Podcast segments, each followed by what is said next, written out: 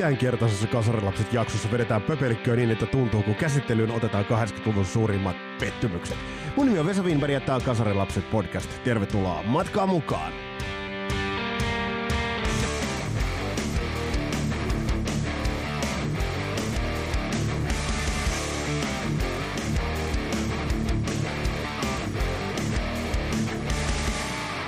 Through the Night, Through the Night Forever, näin huutaa David Hasselhoff, kun on laittautunut yhteen itävaltalaisen duon Q-Stackin kanssa, ja tästä on tullut sitten biisi Through the Night, Metal Hasselhoffia parasta ikinä. Toki tässä on nyt vähän se, että raskausmusas on aina vähän pikkasen haastavaa niin kuin erotella se, että mikä on parodiaa, mikä on tosi mielellä tehtyä.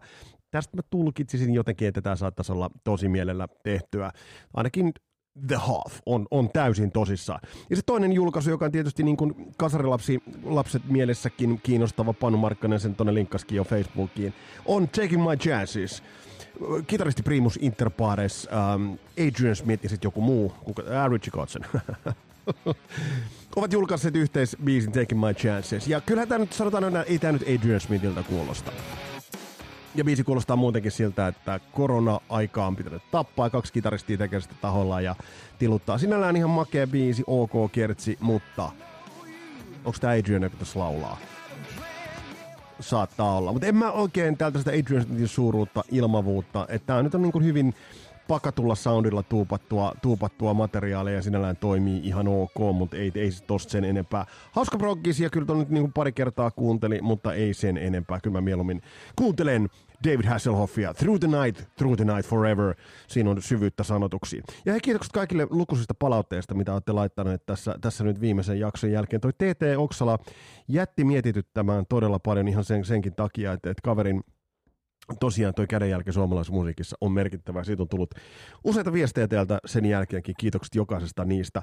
Olen niitä mielenkiinnolla lukenut ja, ja tosiaan alkkomahoolihan se oli, joka niin kuin sitten kohtaloksi kävi. Ja mielenkiintoinen palaute tuli, Jannelta tuli palaute liittyen tuon Finvoxiin, että miten oikeastaan TT Oksalan soundi, TT Oksalan tekeminen, kaikki nivoutuivat siihen Finvoxiin nimenomaan siellä työskentelyyn, ja koska se oli kuitenkin se ykköspaja hyvin, hyvin pitkään Suomessa, niin, niin, niin bändit tulivat sinne, niin ajautuivat TTn syliin ja TT heitä sitten äänittämään, joten tämä on niin kuin ihan luontevaa silläkin tavalla ja se selittää osa, osittain se selittää tätä niin kuin musiikin erittäin suurta monimuotoisuutta. Toki myös sitten sitä, että et, et, niin kuin mitä toi mitä toi TTn kädenjälki oli. Ja vielä siitä Janne laittoi hyvän, hyvän pointin siitä, että kun, kun mäkin sanoin, että suomalaiset albumit jäivät soundillisesti helvetin kauas 80-luvulla kansainvälisestä verrokkeesta, niin tähän vaikutti myös se aika, mitä studios käytettiin. Ja tässä jäätiin pi- pikkasen takamatkalle, tai ei ihan pikkasenkaan takamatkalle, vaan jäätiin todella paljon takamatkalle ihan sen takia, että, että studioon ei ollut käyttää niin paljon aikaa. Kun, no, no me ollaan Kasarilapsissakin käsitelty useita tuotantoja ja tiedetään näitä levyjä, jostain hysteriasta alkaen, että, että kun levyä tehdään vuosikausia, että, että jotain niin kuin yksittäistä backing vocal trackia hiotaan kaksi kuukautta, niin kyllähän se sitten niin päätyy hyvältä soundaamaan sitten kuitenkin useimmissa tapauksissa. Mutta tämänkertaisessa jaksossa me otetaan tarkastelun tapauksia 80-luvulta, joissa asiat eivät menneet ihan kuten Strömsössä.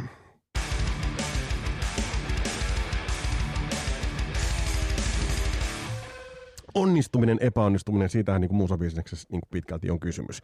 Öm, onnistumiseen vaikuttaa moninaisia tekijöitä. Luontainen flow, tiedetään bändien, bändejä perustetaan, ne tulevat hyvin luomuista lähtökohdista. Että siellä on niin se ää, naapuruston kaverit, jotka laittavat sen bändin pystyä, lähtevät tekemään, kasvavat siihen samaan soundimaailmaan, kasvavat siihen niin samaan tekemiseen ja, ja mm, kasvavat jopa ehkä aikuisuuteen yhdessä. Ja tällaisessa tapauksessa ei ole mikään ihme, että se niin kuin tuotos ja se jälki on priimaa. Sitten kun astuu business kuvaan, tulee monenlaisia paineita, egot alkavat myllertää, egot alkavat muokata sitä bändin dynamiikkaa. Bändin dynamiikkahan niin kuin ihan, siis jos se nyt puidaan ihan äh, juuriaan myöten, niin sellaisessa puhtaimmissa muodossaan se on niin kuin toveruutta. Äh, Def Leppard ja ei missään siis poliittisessa merkityksessä ennen kuin siellä nyt halutaan. Siis, mm, muun muassa Joe Elliott on, on kuvaillut sitä vaihetta, kun, kun Rick Allen rumpali joutui auto-onnettomuuteen menetti toisen kätensä, joutui opettelemaan soittamaan kokonaan, niin on kuvailut tätä, tätä vaihetta niin kuin sellaisena aikana, jolloin ilmassa oli paljon tällaista camaraderia, eli, eli siis kaveruutta, toveruutta ja sellaista niin kuin yhteen äh, sitoutumista. Sitoudutaan se musiikin äärelle ja se yhteinen juttu on se. Sitten taas kun tullaan tänne bisnespuolelle, niin alkaa olla erilaisia risti, ristiriitoja, ristivetoja. Hyvin usein esille tuleva asia on se, että joku bändin jäsenistä kokee, että hän ei saa tarpeeksi kunnioitusta tai hän ei saa tarpeeksi tunnustusta. Sitten tulee erilaiset korvaakuiskuttajaa, jotka sitten alkavat hajottaa sitä bändin kemiaa. Ja jos se bändin niin kuin liekki ei pysy yllä, niin, niin sitten se pakka hajoaa. Ja sitten toisaalta, jos johtajuutta puuttuu, tiedetään se, että heikon kuninkaan hovissa hiiret hyppii pöydällä. Ja tämä näkyy monessa bändissä, jossa ei sitä johtajuutta ole.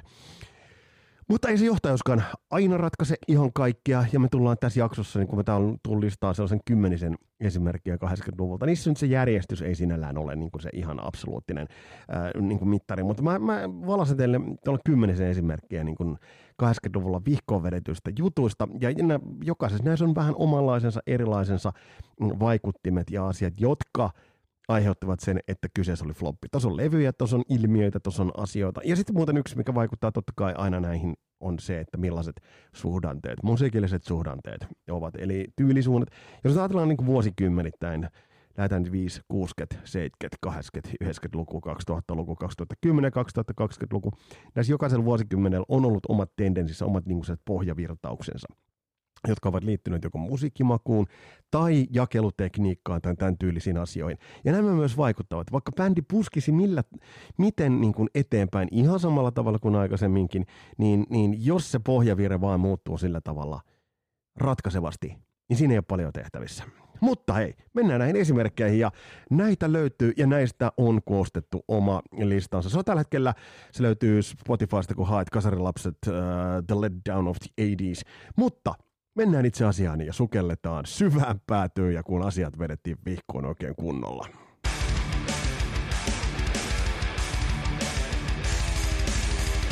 Helmikuun 22. päivä vuonna 1989 ää, piirtyy musiikkiteollisuuden historian ihan hauskana päivänä. Ja silloin kun toi päivä koitti, se päivän ilta, niin se ei välttämättä koostunut, se ei ollut hirveän hauska, mutta mennään siihen ihan kohta. Ja siihen liittyy vuodesta 1959 jaetut Grammit, siis Yhdysvaltain musiikkiteollisuuden se arvostetuin pokaali ja arvostetuin tunnustus. Siis vuodesta 59 näitä jaettiin, mutta vuonna 89 ensimmäistä kertaa jaossa oli tällaisessa kategoriassa kuin The Best Hard Rock slash Heavy Metal Recording Award. Eli siis parhaan heavy rock kautta hard rock ähm, esityksen tunnustus. Ja se jaettiin tosiaan ensimmäistä kertaa vasta vuonna 89. Ja tämä niin on mielenkiintoista kertomaan siinäkin mielessä, että, että, että kun tuossa suomalaista 80-luvun hevikkeikkahistoriaa sivuavassa jaksossa. Todettiin, että heavy metal oli lapsen kengissä 80-luvun, niin kyllähän tämä nyt osoittaa sen, että, että on se tavallaan ollut maailmallakin niin kuin sitä ihan, ihan samaa. Mutta palataan hei tuohon helmikuun 20. toiseen päivään, otetaan vähän kahvia tähän väliin. Nimittäin ehdolla Grammy-palkintoon oli bändejä ja, ja bändien eturintamassa oli Metallica. Jos ajatellaan vuotta 89, niin kirkkaasti, ja nyt tälle retrospektiivisesti kun ajatellaan, niin kirkkaasti kaksi bändiä tuossa hard rock ja heavy metal mm, genressä ää, olivat tuolloin nähtävissä sellaisessa statuksessa ja, ja liidossa, että se kantaisi pitkälle. Nimittäin Metallica ja Guns N' Roses. No Guns N' Roses ei ollut, ei ollut ää, tässä kyseisessä äh, nimeämisessä ehdolla, mutta Metallica oli. Ja kuten Bob Rock eräs niin totesi, niin joka helvetin skeittarilla tohon aikaan Jenkeissä oli Metallican teepaita. Metallican äh, menestyspotentiaali oli niin ilmeistä, että jos sä olisit ottanut veitsen kätees, vaikka leipäveitsen metallikan ympärillä ja ottanut sitä ilmaa kuutioonut ja laittanut sen tarjottimelle, niin olisit, olisit voinut kuutiossa tarjota, että siinä on meta, ilmaa metallikan ympäriltä ja se maistuu menestykseltä. Öö, ja näin ollen Metallica oli sitten ehdolla. Ja niin olivat myös Iggy Pop, vähän kummallinen se, James Addiction, no, ja no joo, ja sitten oli Jethro Tull, eli tämmöinen niin folk rock bändi. No mitä sitten tapahtuu? Alice Cooper, joka tuohon aikaan oli niin ikään kovassa nosteessa, kiipeää lavalla ja menee sitten avaamaan kirjettä ja avaa sen kirjeen ja kaikki ovat ihan varmoja, että ton palkinnon saa Metallica, koska Metallica oli top the, top of the bill. Ja tämän on myöntänyt sitten jälkeenpäin myöskin äh, Lars Ulri, että he odottivat, että he saavat ton palkinnon. No, tilanne tiivistyy, Alice Cooper ottaa sen kirjeen kirjekuoren, avaa sen ja ottaa sen. Ilmeisesti näkee, nyt on jotain spessua ilmassa. Alice Cooper sanoo, and the winner is Jethro Tull. Tätä voi nyt pikkasen selittää näin retrospektiivisesti jälkeenpäin. Mä taas toista. Mä alan aina joka jaksossa toistaa yhtä sanaa. Tätä voi vähän selittää sillä, että ensinnäkin mistä nämä ehdokkaat tuli. Jälkeenpäin tästä on puhuttu paljon. Tästä löytyy hyviä artikkeleita Classic Rock Magazinesta muun muassa, jos haet nimellä What Happened The Night Jethro Tull Beat Metallica to a Grammy Award, um, niin uh, ensinnäkin pitää muistaa se, että nämä nominaatit nimesivät levyyhtiöiden edustajat. Ja, ja tosiaan tässä on, on, on taustalla uh, NARAS, eli National Academy of Recording Artists and Sciences, eli siellä on iäkkäämpää porukkaa, uh, jotka nimensivät nämä bändit, että tämän takia sinne on sitten löytynyt Jethro Tullin kaltainen, kaltainen bändi. Ja nyt jos alat siellä sitten puolustaa ja miettiä, no onhan Jethro Tull kuin, no ei ole. Jethro Tullilla ei ollut mitään tekemistä tässä kohtaa. Tämä nyt ei ota Jethro Tullilta mitään pois. Senpä takia kuuntelemmekin tuolta 80-luvun loppupuolelta Jethro Tullin Rock Island-levyltä kappaletta Big Riff and the Mando, uh, mutta tämä nyt vaan kertoo sitä, että uh, tällaista sattuu, tällaista sattuu. Nyt siihen voidaan jo niin kuin, suhtautua aika niin kuin, koomisestikin, mutta tässä on nyt 80-luvun, käynnistetään tällä tämä meidän potpuri, eli 80-luku. Jethro Tull vei Grammy-palkinnon Metallikan silmien edestä.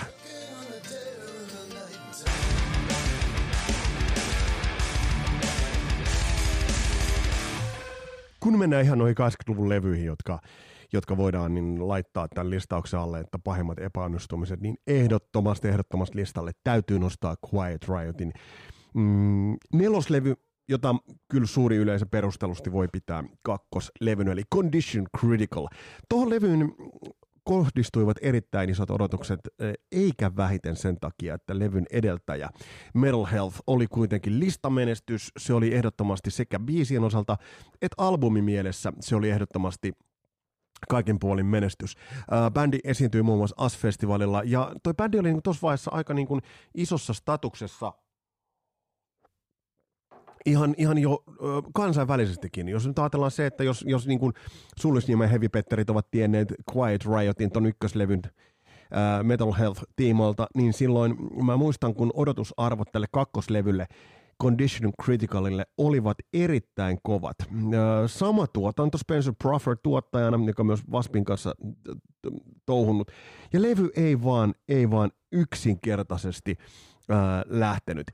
Tämä levy möi yli miljoona kappaletta. Tämä on niin kuin tähän, tässä päivämäärässä ja tästä ajasta katsottuna se on aika, aika niin kuin päräyttävää, että jopa niin kuin täydeksi mm, flopiksi ähm, tuomittu levy, niin, niin möi kuitenkin yli miljoona kappaletta – että jos tänä päivänä niin saat niin fyysisen levy myymään yli miljoona kappaletta, niin voi sanoa, että niin hommat on aika isoillaan.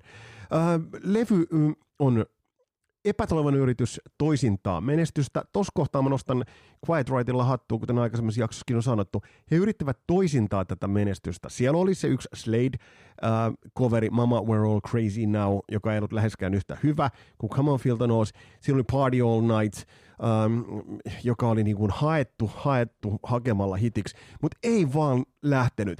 Ja eikä vähiten se, että Kevin Dubrow bandin laulaja on, on itse, oli ja osoittautui täydeksi kusipääksi, niin se pikkasen niin kuin haittasi sitä business mielessä. Jos ajatellaan, että tämä on julkaistu heinäkuussa 84, niin tätähän on edeltänyt jakso, jolloin Van Halen on kiertänyt Pohjois-Amerikkaa. David Lee Roth on bashannut tätä bändiä illasta toiseen, illasta toiseen. Silläkin on ollut vaikutuksensa. Sinällään sääli, mutta jälkeenpäin ollaan saatu lukea ja tiedetty, että Kevin Dubrow oli täyskusipää ja sekin on vaikuttanut paljon. Levyltä löytyy, löytyy ihan ok biisejäkin ehkä pari. Esimerkiksi Bad Boy-kappale. Kyllä tämä nyt niinku toimii, hät hätää. Mutta jos mä muistan, kun se oma ensireaktio silloin tuoreeltaan, kun tämän levyn sai, niin itse tajusin, että ei tämä toimi ollenkaan. Ei tämä, tämä ei vaan kuulosta hyvältä. Se on aika niinku sellaista, äh, miten sen nyt sanoisi, äh, lahjomatonta ähm, rankkausta. Ja tämä levy ei toiminutkaan. Silti tämä myö jo tuoreeltaan yli miljoona kappaletta ja myynyt sittemmin. Ja on tässä hetkensä, on tässä hetkensä. Esimerkiksi tämä biisi Bad Boy, joka löytyy listalta, on aika hyvä. Mutta ei vaan lähtenyt. Quite right condition critical.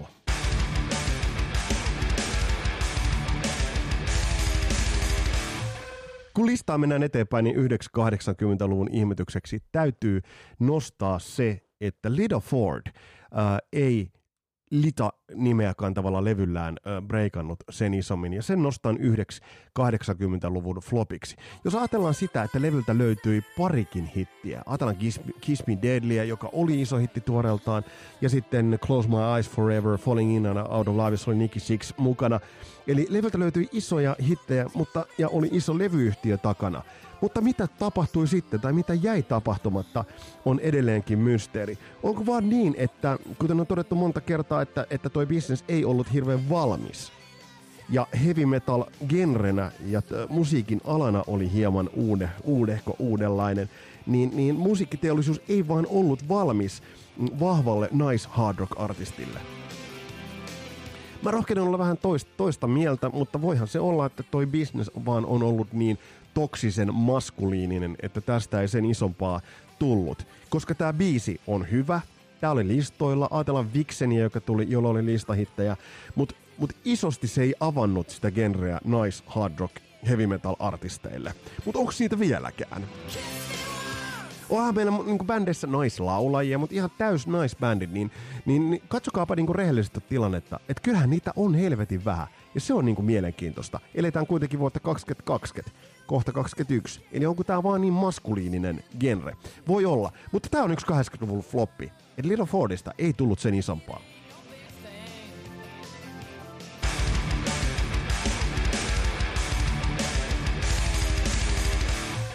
Vaspista me on puhuttu kasarilapsissa kuitenkin aika paljon. Jos ajattelee sitä, että sekä ykkös- että kakkoslevulle että Last Command me on, ollaan tehty omat, täysin omat jaksonsa, niin 80-luvun yhdeksi flopiksi on nostettava Waspin kolmas studiolevy, järjestyksessään kolmas studiolevy Inside the Electric Circus. Toi levy tuli jotenkin vaivihkaa, se ei nyt tullut suorasti nopeasti edeltäjästään ää, seuraavana, mutta kuitenkin lokakuussa 86 kauppoihin silloin putkahti levy, joka oli vähän jo sitten toisenlainen levy kaikkinensa. Eli, eli tuossa kohtaa bändin kokoonpano oli muuttunut. Siitä oli sitten oli Randy Piper, kitaristi, jäänyt pois, ja Blackie Lawless oli sitten ekopäissään hypännyt toiseksi kitaristiksi, ja Johnny Rod King Cobrasta tuli sitten basistiksi.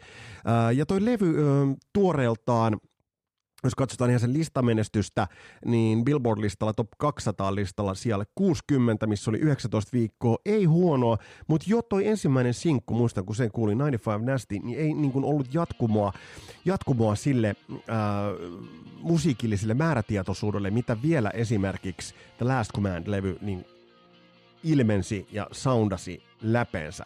Ähm, Tämä oli myös kiertue, jolloin itse näin ensimmäistä kertaa sitten Vaspin, kun bändi oli Iron Maiden lämpärinä Helsingin jäähallissa 86. Muistan, että se keikka oli piinallisen huono. Se oli niinku huono, että bändi soitti vähän biisejä, käytti aikaansa huonosti jako julisteita su- suuremmaksi osakseen. Mm, biisin teko tuossa kohtaa, niin tällä levyllä siellä oli uh, I Don't Need No Doctor, vanha soul-biisi coverina, mikä sinällään on ihan ok. Ja sitten siellä oli Uriah Heepin Easy Living, uh, coverbiisi, joka ei nyt oikein sekään niin kuin kantanut tai sekään nyt niin kuin varsinaisesti toiminut. Ähm, nyt kun tuota levyä kuuntelee, niin siinä on hetkensä. Äh, Mutta se, mikä niin tuossa kohtaa ja Vaspil tuoreeltaan tuli, äh, niin, niin äh, oli se, että niin kuin tiettyjen elementtien ja tiettyjen biisirakenteiden toisteisuus. Eli miten bändi vähän niin kuin toistaa itseään. Ja tämän huomasi esimerkiksi äh, Inside the Electric Circus nimikappaleessa. Levyllä on tyylikäs alku sinällään, tämä sirkustematiikka. Ja sitten tämä eka listahitti, 95 Nasty. Um, kertosäkieltä, tässä on ollut Chris Holmes kirjoittajan, kertosäkieltä ei vaan lähtenyt. Soundit ok, tekeminen ok, sinällään ei, ei niinku mitään vikaa, mutta levynä tämä ei vaan yksinkertaisesti lähtenyt. Liikaa täytebiisejä, toinen lainoista olisi voinut jättää ihan niinku heittämällä pois. Ja kyllä niinku ajatellaan, että odotusarvoja kun mietitään, niin Vaspin Inside the Electric Circus. Miten tää on taas näin vaikeeta? Inside Electric Circus. Ei se mene. Levy oli yksinkertaisesti vain yksi 80-luvun ihan kiistattomista pettymyksistä.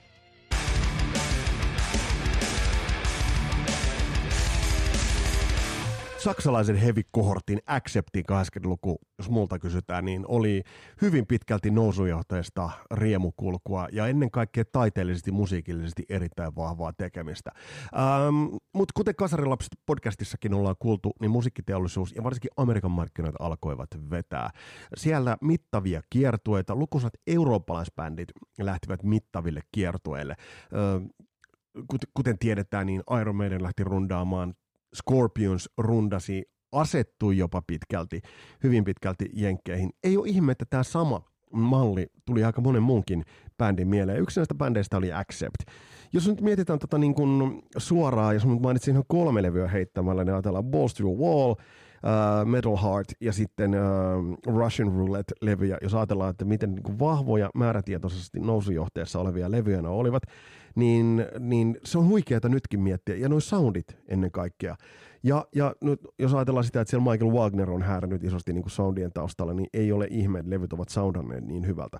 Mutta sitten Udo Dirkschneider lähti bändistä ja muutenkin vähän muitakin muutoksia bändiin tuli. Ja äh, bändiin tuli jenkkilaulaja David Rees, äh, sinällään hyvä ääninen laulaja, mutta bändin niin kuin musiikillinen suunta, suunta vahvasti muuttui. Ja kyllähän tässä nyt tietysti bändi lähti tavoittelemaan sitä, mikä kimmels Valtameren, Valtameren takana. Itse Heat-levy esitteli vahvasti uusiutuneen soundin, mutta kyllähän niin muistan, että ja edelleen niin on aika hämmentävä kokemus sikäli, että yhtäkkiä äh, puhutellaan sitä, että tässä taustalla soi Stand, soi Stand for What You Are biisi.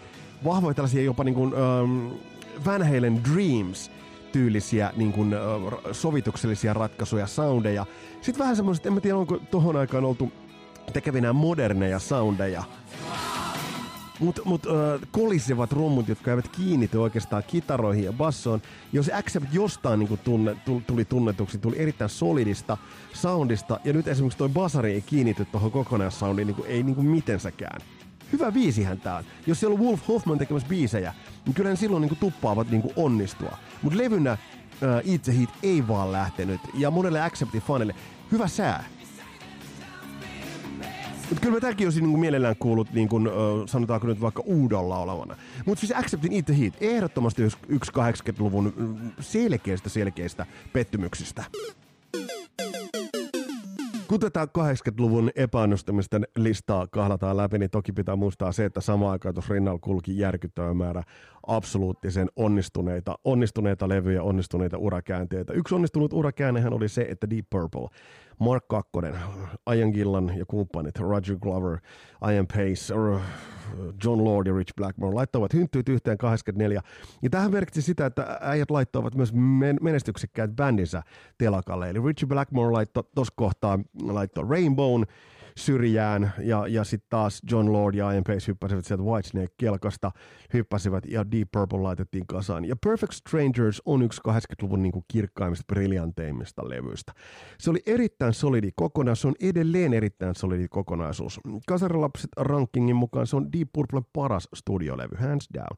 Uh, siinä on hyvät biisit, siinä on hyvät, siinä on paremmat soundit kuin Purple levyillä oli ikinä ollut tohon saakka. Uh, kakkoslevyn synnyttäminen kesti kauan, ja kun The House of the Blue Light-levy tuli sitten markkinoille, niin siitä tuli vähän samanlainen fiilis kun ähm, perheestä, jossa on äh, kulissien takana kaikki maailman ongelmat ja sitten sitä yhteistä joulua pitäisi vaan jotenkin viettää. Äh, levyllä on muutamia hetkiä, Unwritten Law, no sanotaan nyt näin, Bad Attitude Unwritten Law, ehkä ne on ne ainoat hetket. Unwritten Law on, ja jotenkin tästä tuleekin mieleen se, että onko tämä niinku ylijäämäbiisejä Perfect Strangers sessiosta. Levyn tekeminen kesti jo helvetin kauan, ja Ian Gillan on muun muassa verrannut tota Who Do We Think We Are-levyn työstöprosessiin. Kaikki oli hankalaa, kaikki oli vaikeeta. Ja niinhän Richie Blackmoren kanssa on niinku historian valossa tupannut vaan olemaan. Öö, jotenkin toi niinku pidettiin kasassa. Öö, no sitten tietysti Gillan lähti tulee, sitten myöhemmin tuli Jolin Turner ja muita. Ja totta kai tämä kokoonpano vielä palasi yhteen. Mutta tämä levy on väkinäinen puserrus. Tätä ei ole mukava kuunnella. Tästä niinku kuulee pahaa oloa. Öö, teenästä tekemistä, väkinäistä tekemistä, joka ei vaan niinku istu paikoille. Tässä biisissä tosin on ihan hyvä kertsi. Mutta muilta osin, äh, jos nyt ajatellaan sellaisia odotusarvoja, mitä tohon aikaan oli, niin voidaan perustellusti sanoa, että Deep Purplein House of Blue Light on ehdottomasti 80-luvun yksi karseimmista pettymyksistä.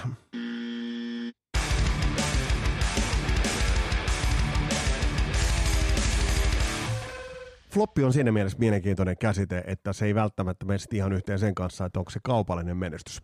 Tällainen keissi oli Osi Osbornin äh, levy The Ultimate Sin, joka tuli Bark at the Moonin jälkeen, ja, ja Bark at the Moonia ennenhän tulivat legendaariset levyt, jossa oli Randy Rhodes äh, kitarassa, Blizzard of Ozzy ja Diary of a Madman. Mutta äh, kun toi levy uh, Ultimate Sin tuli, niin totta kai siinä oli selkeä hitti Shut in the Dark video ja sitten live-video Ultimate Ozzy, joka niin tohon maailman aikaan iski kyllä todella isosti, eli se teki niin kuin pikku suomalaisiin kannattajiin teki vaikutusta. Mutta kun tuota levyä nyttemmin, sittemmin on kuunnellut, niin levy, toi levy kuvastaa aika hyvin sitä prosessia ja sitä oikeastaan elämänvaihetta, mikä Osilla oli. Koska Osihan joutui 80-luvun puolivälissä, joutui alkoholivierotukseen legendaarinen Betty Ford Center, onkohan se muuten edelleen olemassa. Ja siellä meni sitten niin kuin erilaisten aineiden väärinkäytön takia niin kuin meni rankan ohjelman lävitse ja palasi tuolta. Asetelmahan sinällään oli mielenkiintoinen, että, että kitaristiksi oli vakiintunut toista levyä lähti tekemään Jake E. Lee. Mun mielestä Jake E. Lee on kuitenkin ehkä koko bisneksen aliarvostetuimpia kitaristeja, koska hän joutuu aikamoiseen sandwichiin. Joutuuhan nyt, jos ajatellaan, että niin häntä aina verrataan joko edeltäjäänsä tai seuraajansa. Että aina niin kuin se vertailu käy joko Randy Rhodesiin tai sitten se vertailu käy ähm, Jack Wildy, toki siinä on Brad Gillis myös kitarassa. Niin, niin ähm, tässä kohtaa toi levy, levyä kun lähdettiin lähdettiin tekemään, niin asetelmahan oli mielenkiintoinen, koska Bark at the Moonin ympärillä oli aika epäreilu asetelma, mitä J.K. Leein korvauksiin tuli. Eli J.K. Lee hän oli pyyhitty pois ton levyn krediiteistä, eli, eli, ja ainakin siitä ansainnasta. Eli J.K. Lee ei saanut, saanut tuottoja tosta levystä.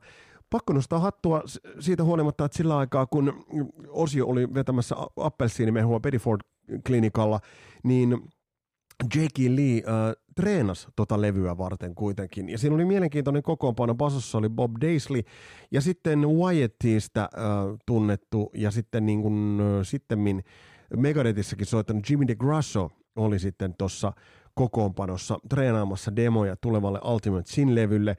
Ähm, Tuohon aikaan liittyi myös Black Sabbathin esiintyminen Live Aid-konsertissa ja Ossi oli tossa mukana ja kun Ossi sieltä sitten palasi Ultimate Sin-levyn, joka sitten ilmestyi vuonna 86 eli seuraavana vuonna, palasi niin sitten ton levyn tuotantoon, niin Jimmy DeGrasso ja Bob Daisley saivat lähteä, tilalle tuli Phil Susan ja sitten uh, Randy Castillo rumpuihin, joka sitten soitti myös Mötley Cruessa valitettavasti valitettavasti kuolikin, kuoli sitten 2000-luvun alussa syöpään, mutta kuitenkin, niin toi levy on vähän utunen. Toi levy on ehkä pikkasen ajatellaan, tuossa kuuluu se, että Osi itse ei ole tuohon levyyn sitoutunut sit sillä tavalla, kun olisi voinut. Uh, Shut in the Dark tuosta nostettu jo esille, ja kuten todettua, niin onhan tätä levyä sikäli hankala pitää 80-luvun floppina, koska tämä levy kuitenkin meni tupla platinalle ja tämä oli niinku osin siihen mennessä niinku menestynein, kaupallisesti menestynein levy. Mutta taiteellisesti, kun tätä vertaa osin tuotantoa 80-luvulta, niin tämä on Osi Osbornin uran heikoin levy. Näin uskallan sanoa, ja tätä mieltä vahvasti olenkin. Eli uh, The Ultimate Sin, muutamasta highlightista, muutamasta valopilkustaan huolimatta, niin on 80-luvun yksi flopeista.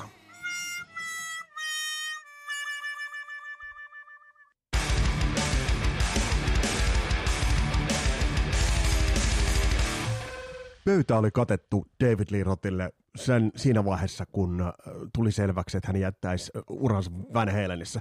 Toi ratkaisu itse asiassa äh, ja se, että tiet erkanivat lopullisesti, niin, niin tuntui tulleen tuolloin hieman jopa yllätyksenä David Lee Rothille.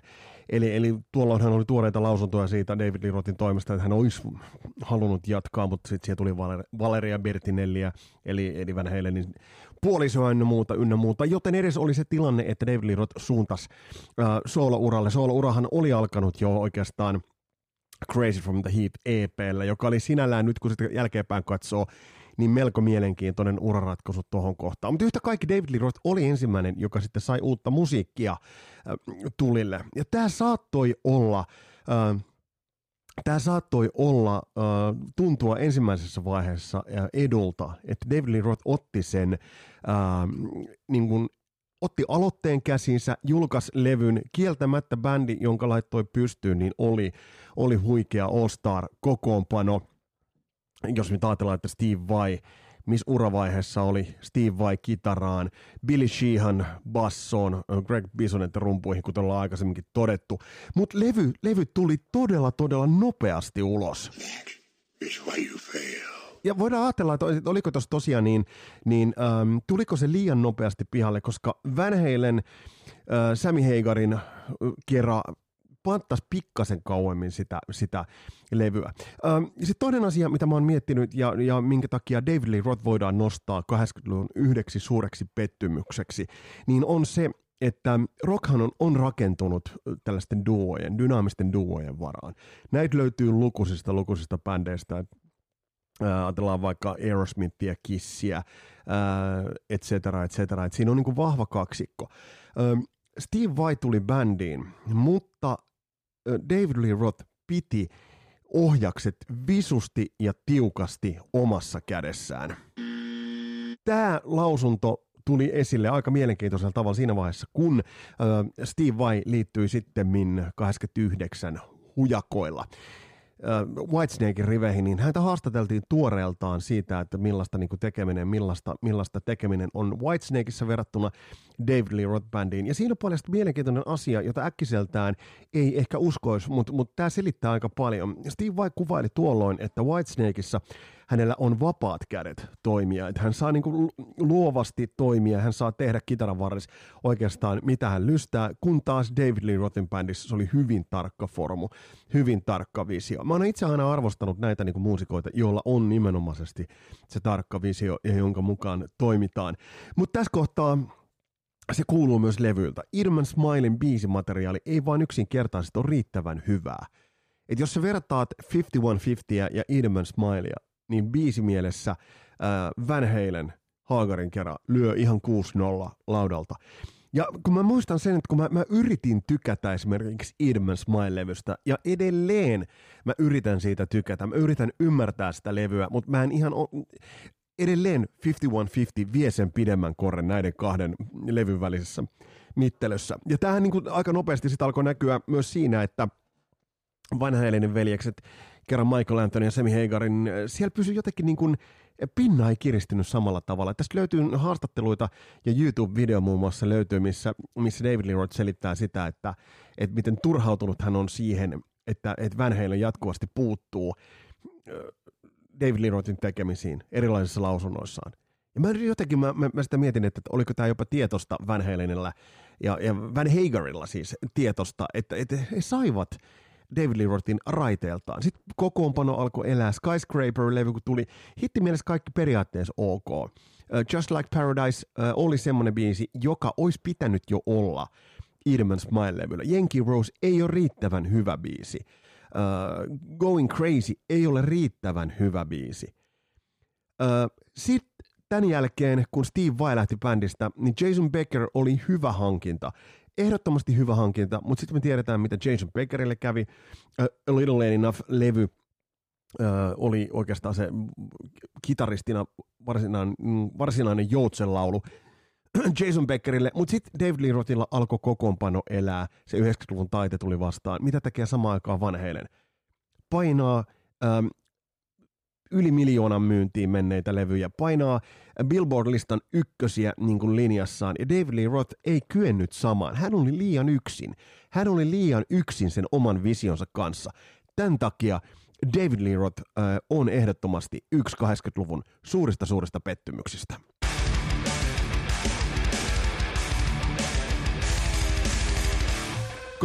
luku oli Kissille melko kaksijakosta aikaa. Tavallaan niin kuin voisi nostaa Mm, Kissiltä myös 80-luvun, jos rankattaisiin positiivisimmat yllätykset, niin sieltä voisi nostaa esimerkiksi Creatures of the Nightin tai Likitapi, jotka olivat niin kuin levyinä olivat erittäin vitaalisia ja äh, elinvoimaisia biiseiltään soitannoltaan ka- kaikkinensa hyviä. Mutta vaikeuksia Kissillä oli äh, vuosikymmenen loppupuolella ja vuosikymmenen alkupuolella ja oikeastaan 80-luvun yksi, yksi äh, suurimmista pettymyksistä joka ei ole itse asiassa, aika ei ole sille tehnyt niin kuin missään määrin hyvää, niin on vuonna 81 ilmestynyt, te arvaatte, Kissin The Elder. Um, tuo käsittämätön ura-ratkaisu, jos me nyt ollaan monesti puhuttu siitä, että et, et millainen millainen bisnesvaisto esimerkiksi Gene Simmonsilla ja, ja Paul Stanleyllä on, niin toi on itse asiassa poikkeus siihen, siihen sääntöön.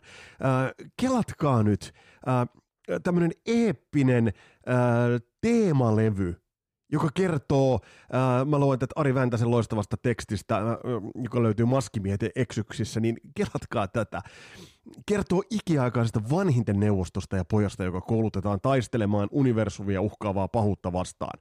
Bob Esrin oli tuottamassa levyä, ja, ja tota lähdettiin tekemään. Sitä lähdettiin tekemään suoraviivaisemmin. Sitä lähdettiin tekemään rock'n'roll-levyksi, mutta sitten tässä kohtaa Esrin, joka tuli tuottajaksi, niin, niin sanoi, että et, et, siinä pitäisi olla jotain radikaalimpaa, vakavia, eeppisiä sävellyksiä, ja sitten ehdotti, että et, et kokeiltaisiin tällaista niinku suurellista konseptia. No ei onnistunut, ei ihan niin kuin lähtenyt, ei sin, sinne päinkään. Ja se, mikä tässä on niin kuin mielettömintä ja hauskinta itse asiassa on se, että muistatteko, äh, muistatte varmasti äh, Lou Reedin. Lou Reed hän äh, Metallican kanssa teki tämän Lulu-levyn. Ja muistatte varmasti siis äh, Lou Rip Reedin, eli siinä vaiheessa kun Lou Reed kuoli, niin silloinhan oli näitä Rip Lou Reed-päivityksiä niin kuin löytyi. Ja Lou Reed otettiin äh, coachaamaan äh, ja työstämään näitä sanotuksia. Eli siis Lou Reedillähän on ollut varsinainen, varsinainen niin kuin tämmöinen paskakosketus. Jos nyt ajatellaan tuota Lulu-levyäkin, jonka varmasti niin kuin Metallica unohtaisi. Ja Lou Reed oli myös Elderissä asialla. Uh, toi levy, uh, sitä yritettiin vielä niin kuin sen jälkeen, kun sitten niin tuosta valmistuivat ne versiot, niin tuot yritettiin kääntää vähän niin kuin edullisempaa ja parempaa Formun 5 järjestyksillä muun muassa, mutta se ei tota levyä niin kuin missään nimessä pelastanut. Et toi levy ehdottomasti, niin jos ajatellaan tuota alkua, ähm, Kissin osalta ajatellaan alkua tuolle 80-luvulle, niin, niin toi oli pahin, pahin mahdollinen. No, siinä oli Unmasked takana ja se, sitä edeltä, edelsi sitten Dynasty-levy, jotka niin kun, jos niitä vertaa tuohon tuohon Elderiin, niin nämä ovat mestariteoksia. Mä muistan itse, kun tuli e- esille se, että, että Kissillä on tällainen levy kuin Elder, niin tässä on hämmentävää myös se, että bändi ei ole laittanut omia kuviaan mihinkään tuossa levyssä.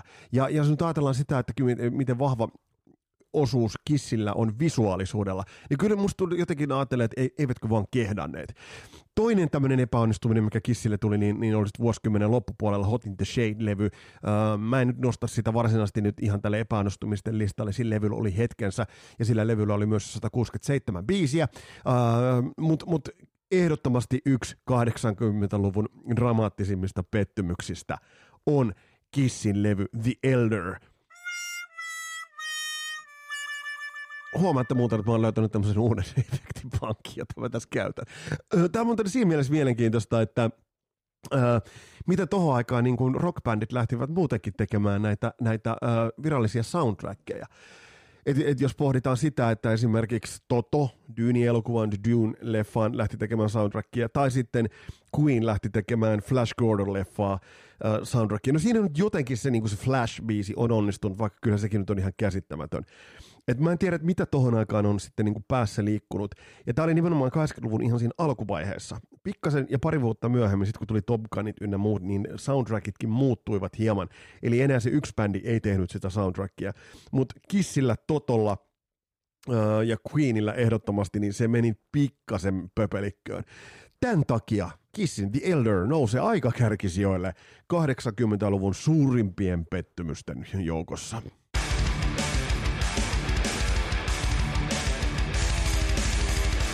Ja näin tullaan itse asiassa 80-luvun suurimman pettymyksen ääreen. Ja tässä mennään vahvasti sinivalkoisissa sävyissä ja voitaisiin vetää siniristilippu äh, salakoon. Nimittäin 80-luvun suurin pettymys on se, että Suomesta ei sitten saatu yhtään äh, kansainvälisen todellista menestystarinaa, jos olisi tullut pysyvämpää. Ja ennen kuin siellä aletaan mylviä hanoiroksia, niin on pakko sanoa, että Hanoroksin tarina oli erittäin kaunis, se oli rockromantiikan sävyttämä, päihteiden ja, ja rock'n'roll lifestylein ja huonon paskan säkän mäihän sävyttämä. Et, et, mutta sä voit käydä kuuntelemassa aikaisemmasta jaksosta, että mitä Hanolle olisi käynyt, jos Razzle ei olisi Vince Neilin kyydissä sitten Red on the Beachillä kuollut. Mutta yhtä kaikki siis, jos nyt katsotaan 80-lukua, niin oliko meillä edellytyksiä? Oliko meillä sellaisia bändejä, joilla olisi ollut todellisia edellytyksiä breikata isosti maailmalla. Yrityksiä erilaisia yrityksiä itse asiassa oli varsinkin hyvinkin. Mutta jos nyt mietitään sitä, että nyt jos ajatellaan, että oliko meillä tekninen valmius, oliko meillä bisnesvaistoa, ää, oliko meillä, puuttuuko meillä sellaisia elementtejä, mitä esimerkiksi Ruotsista tuohon aikaan tuli, tai tuli esimerkiksi vaikkapa Tanskasta. Ää, kyllä nyt tässä kohtaa esimerkiksi D.A.Din juomapeliä, jos pelaat, niin tuossa kohtaa saat ottaa huikan, niin D.A.Din nostan esimerkiksi menestystarinaksi. Europe tuli isosti, Abba oli tullut jo aikaisemmin meillä oli ihan oidoksi. Hurrikanesin tarinahan päättyi siihen, että Remo loppujen lopuksi arvosti enemmän sitä kotimaista feimiä ja kotimaista suosittua. Se oli ihan inhimillistä. Se olisi edellyttänyt muuton. Mutta jos nyt ajatellaan näitä bändejä ja pikkasen pilkotaan, pilkotaan osiksi, niin Zero Nine oli liian vanhaa liittoa. Pitää nyt muistaa se, että Zero Nineissa kuitenkin se moderni tatsi tuotannollisesta puolesta huolimatta, niin se, se moderni musiikillinen ilme, niin se vähän loisti poissaolollaan. Siinä oli sitä Purplea, siinä oli sitä Whitesnakea, siinä oli niin kuin kaikkia näitä. Um, et, et tavallaan, et jos katsoo niitä bändejä sitten taas, jotka isolti vetivät, niin ne olivat modernimmalla tatsilla, että et periaatteessa ajatellaan Zero Ninein soundia, niin se kurkkasi jopa New, New Wave of British Heavy Metalin taakse – Öm, no entä muut bändit sitten, suomalaiset bändit? Havana Blackin story me ollaan kuultu, siinä oli ihan paskaa säkää. Siinä oli ihan uskomattoman huonoa tuuria. Kysytään nyt se kysymys itseltämme kukin, että mitä olisi tapahtunut, jos se Guns N' Roses megakiertue Aasiaan olisi toteutunut? Se olisi voinut to- toteutua. Se olisi voinut tapahtua. Olisiko Havana Black sitten kuitenkin ollut isoa, kestävää, todella, todella mainstream-suosiota ajatellen, niin, niin olisiko Havana Black kuitenkin ollut vähän liian roots – voidaan tätäkin pohtia. No mitä muita bändejä sitten? Tarot. Meillä on Sakri Hietala ollut parissakin haastattelussa. Mm, Tarot oli, äh, Tarot, e, siinä oli myös se perinteinen nieo. Siinä oli myös se perinteinen heavy metal. Äh, ja sitten 80-luvun äh, puolenvälin jälkeen sieltä oli isot nimet, olivat joko rock and roll, rock-pohjasta tai sitten musiikillisesti huomattavasti aggressiivisempaa, tai ajatellaan vaikka speed metallia mm, että et tarot jäi tässä kohtaa pikkasen old schooliin. No entä sitten muut? Stone. Stone, mä, mä, väitän, että Stonella olisi ollut ehdottomasti kaikki eväät pärjätä kansainvälisesti. Se oli kansainvälistä tasoa biiseiltään, imagoltaan, tuotannoltaan, kaikkinensa. mä kun olin aikoinaan vaihtoppilana, oletteko muuten kuulleet, niin mä muistan silloin, kun mä näin yhdessä niin levykaupassa, mun harmittaa edelleenkin, että mä en ostanut Stonen debyyttilevyä silloin, tai se oli C-kassu. Siinä oli vähän niin kuin erilainen kanssa. Siinä oli jotain sellaisia niin kuin kivilohkareita tai vähän semmoinen jollain aavikolla muistaakseni. Stonessa olisi ollut eväitä, mutta sitten koht- tässä kohtaa, mitä se olisi edellyttänyt? Se olisi edellyttänyt sitten taas niin kuin isompaa sopimusta, isompaa jakelusopimusta, jonkinnäköistä niin kuin agentuuria, joka olisi bändin vienyt. Sanotaanko joku Rod Smallwood, joka sitten taas niin kuin luotsasi mm, Iron Maidenia ja sai piiskattua Waspinkin niin kuin maailmanmaineeseen, niin, niin äh, jos esimerkiksi tässä kohtaa Stone olisi niin kuin päässyt kiertämään enemmän. Olisiko se muuttanut? Se olisi, se olisi edellyttänyt muuttoa. Kaikki nämähän olisi edellyttänyt niin kuin muuttua. Mutta siksi tämä rakentuukin niin kuin 80-luvun suurimmaksi pettymykseksi suomalaisten saamattomuus. Me ei voida mennä sen taakse, että me oltiin niin kuin niin, ei oltu niin kehittyneitä monessa asiassa. Ollaan me helvetti pärjätty urheilussa, me on pärjätty tekniikassa, me on, me on pärjätty niin kuin monella elämän osa-alueella, mutta tässä kohtaa – tässä kohtaa meiltä jollain tavalla se hoksnokka ja business wise ajattelu niin kuin puuttui ja jäi puuttumaan. Me ei saatu 80-luvulla yhtään mm, todellista. Mitä siellä nyt sitten olisi muuta ollut? Joku Wild Force Vaasasta. Hyvä yritys, Rennynkaan tehtiin video, eihän se nyt auta pitkällekään. Ja sitten kuitenkin meillä oli musiikillista visiota. Meillä ehdottomasti oli musiikillista visiota. Et jos nyt ajatellaan sitä, että Def Leppardin Hysteria-levy ilmestyi vuonna 1987 – niin mä muistan tällaisen bändin, joka teki vaikutuksen, joka oli supisuomalaista. Ja, ja tältä soundaavaa biisiä ilmestyi vuonna 1988. Tässä on kyseessä The Androids, joka on perillisiä Soundstorm Shockille, jota nosti, nosti tuossa myös Jyrki Kuuseri tuossa haastattelussa niin esille. Et ei tämä siitäkään ollut kiinni, etteikö me oltaisi kyetty mm, te, te, tekemään sellaista musiikkia, jolla olisi ollut se kaupallinen potentiaali. Et, et, kyllähän meillä osaamista oli. Meillä oli biisinteko-osaamista, meillä oli äh, soitannollista osaamista ja olihan meillä visiotakin. Äh, esimerkiksi tässä alla soiva The Androids niin osoittaa sen, että, että kyllä tässä on ollut selkeä visio. Tämä olisi voinut niinku jälkilämpöisillä toimia jonkun Pour Some Sugar on Me niinku vanavedessä aivan täysin ennen jotain uh, cherry paita. Kuunnelkaa helvetti tää kertosää. Eikö tässä olisi ollut saumaa? Tää on Suomesta. Android. Tekisit yhden levyn ja, ja katosi jonnekin niin kuin mm, ro, rock'n'rollin usvapilveen. Ja, mutta mä muistan, kun tää oli jossain levyraadissa vai mistä oli. Kattokaa toi video, minkä mä jaonkin tonne, tonne Facebook-ryhmään. Että kyllä meillä olisi ollut siellä emmeitä. Meillä olisi ollut eväitä tehdä. Mitä sieltä vielä tulee? Gringos Logos? No ei oikein. Siinäkin oli sitten se semmonen niinku tavallaan roots ja semmonen, niinku, mikä meille ei istunut. Sitten kun tuli näitä bändejä 90-luvulla, jotka niinku menivät genren ohdolla, niin kuin ehdoilla ja kompromisseja tekemättä, niin sitten alkoi tulee. Sitten meillä tuli sentenserit, meillä tuli himmit, amorfikset, koko tämä puoli. Ja ne oli modernissa hevissä kiinni. Ne ei ollut siinä niin kuin vanhahtamassa. Ja tässä on se niin kuin olennainen osa, mä niin kuin alan jo raivostua täällä päässä. Eli sitten kun me alettiin luottamaan itseemme, alettiin luottamaan siihen, mitä me tehdään, ja suomalaisuuteen ja omaleimaisuuteen. Otetaan taas tästä kertsistä. Ai hitto, toi on hyvä kertsi. Mutta hei, Tämän mä nostan ihan ykselitteisesti 80-luvun suurimmaksi ö, pettymykseksi, että meiltä Suomesta ei saatu aikaiseksi yhtään ö, kestävää kansainvälisen, taro, ta, kansainvälisen tason rock'n'rollin menestystarinaa. Tässä oli tämänkertainen jakso. Pikkasen synkemmissä sävyissä mentiin. Paljon tulossa kaikkea. Tosi siistiä. Mulla on tullut mielettömiä yhteydenottoja tulevien jaksojen osalta. Ensi viikolla tulossa tarinaa muun muassa Kissistä. Se jaetaan kahteen tai jopa kolmeen jaksoon. Kysytään, kysytään myös sitä, että miten, miten Kiss-fanatikko kokee ton Elder-levyn. Mutta tässä oli Kasarilapset tällä kertaa. Laita tuohon alle kommentteihin, kun tätä Facebookissa jaetaan, niin mitkä olivat sun mielestä ne suurimmat pettymykset 80-luvulla öö, musiikin saralla. Mun nimi on Vesa Wienberg, tää on Kasarilapset podcast, kiva kun olit kuulolla, palataan astialle, moro!